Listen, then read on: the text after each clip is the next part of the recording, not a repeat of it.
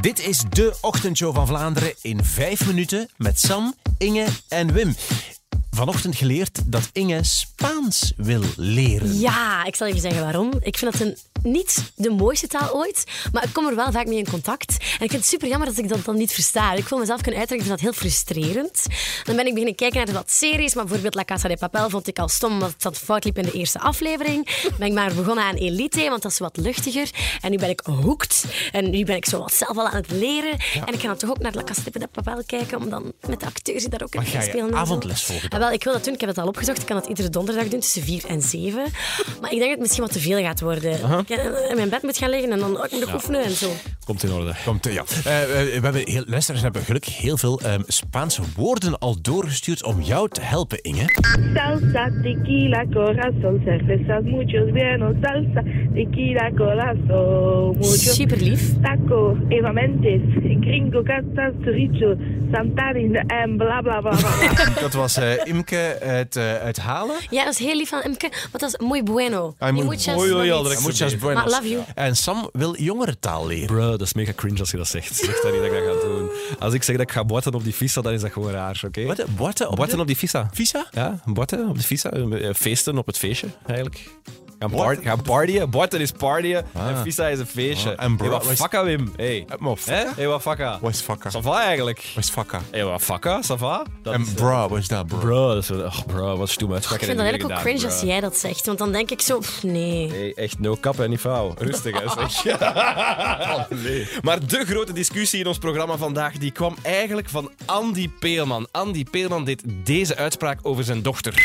Dat kind als dat geboren wordt, hè, dat is klein. Hè? Dat is klein. Dat hij negen maanden in de buik van de moeder gezeten. Als dat eruit komt aan alle toekomstige papa's, en die dat ooit al papa geworden zijn en het nooit durven zeggen hebben aan hun vrouw, je ziet dat niet graag in het begin. Oeh, ja, maar het is waar. Is dat echt waar? Jij Ja. weet wat je nu aan het zeggen zit? Ja, Dat maar- dat een ongelooflijk taboe is. Ja, ik weet het, maar dat is het hem net. Iedereen had oh, wat zegt hij nu? Maar je kunt toch niet zeggen, dat komt eruit. En je ziet dat trekt enorm graag. Je zit daar verliefd op. Dat moet toch letterlijk en figuurlijk groeien. Andy had die uitspraak gedaan in eh, de podcast De Meeloper. Het is En- daarom dat hij zo aan het hijgen was. Ja, daarom was hij inderdaad aan het hijgen, omdat we aan het lopen waren ondertussen. En daar hebben mensen kei kwaad op gereageerd. Eh, Persoonlijk richting Andy, maar ook op de Facebookpagina van Q-Music en zo. Ook wel wat heftige reacties. En eh, luisteraars hebben ook vandaag daar, daar heel veel op gereageerd. En sommigen begrijpen het verhaal wel, hoor. Ah, in het begin, eh, ik, allee, ik kan Andy zeker wel volgen in een zekere zin. Eh, gewoon omdat je in het begin heb je daar ja, weinig aan als papa, omdat de mama daar vooral mee bezig is. Qua borstvoeding geven en het verzorgen. Dus ja, als, als papa sta je daar een klein beetje ja, naast, eh, in zekere zin. Nu, om te zeggen van je ziet je baby niet graag, dat zou ik natuurlijk niet, niet zo noemen. Maar ja, ik volg het wel een stuk. Ja, dus luisteraar Pieter, die eh, begrijpt het helemaal, maar hij wil het ook niet uitgesproken hebben, omdat het echt een taboe is. Dat een beetje, maar, Ja, toch, maar heel veel mensen wel die gereageerd hebben. En toch wel heel veel mensen die inderdaad dat net zeggen. Van het is een taboe, je mag het niet zeggen, maar eigenlijk denk ik het. het ook wel. Ja, inderdaad. De hele week lang er is een grote militaire oefening in ons land. En we wilden daarover wel even bellen. maar de major was Franstalig. Donc, ça ne marchait pas. C'était Ja. trop difficile. Oui, nous n'avons pas euh, appelé le major. Non, on n'a fa- pas fait ça. Parce que ça ne marche pas sur la, la radio. Hein. Comme ça. In Spaans ging het gelukt zijn, maar niet in het Frans. Non, hein, c'est pas, c'est pas- c'est pas- C'est ça. Tout le monde Évidemment. ne va pas euh, comprendre Ben, ce qu'il dit. Non, c'est ça. Enfin, Alors, on ne comprend pas Oui, le le football, major. Basta, kom. Ah ja, is de discussie, de discussie in het voetbal, waar we het even over hadden vanochtend, de discussie in het voetbal, is wie is de GOAT? De GOAT is the greatest of all time.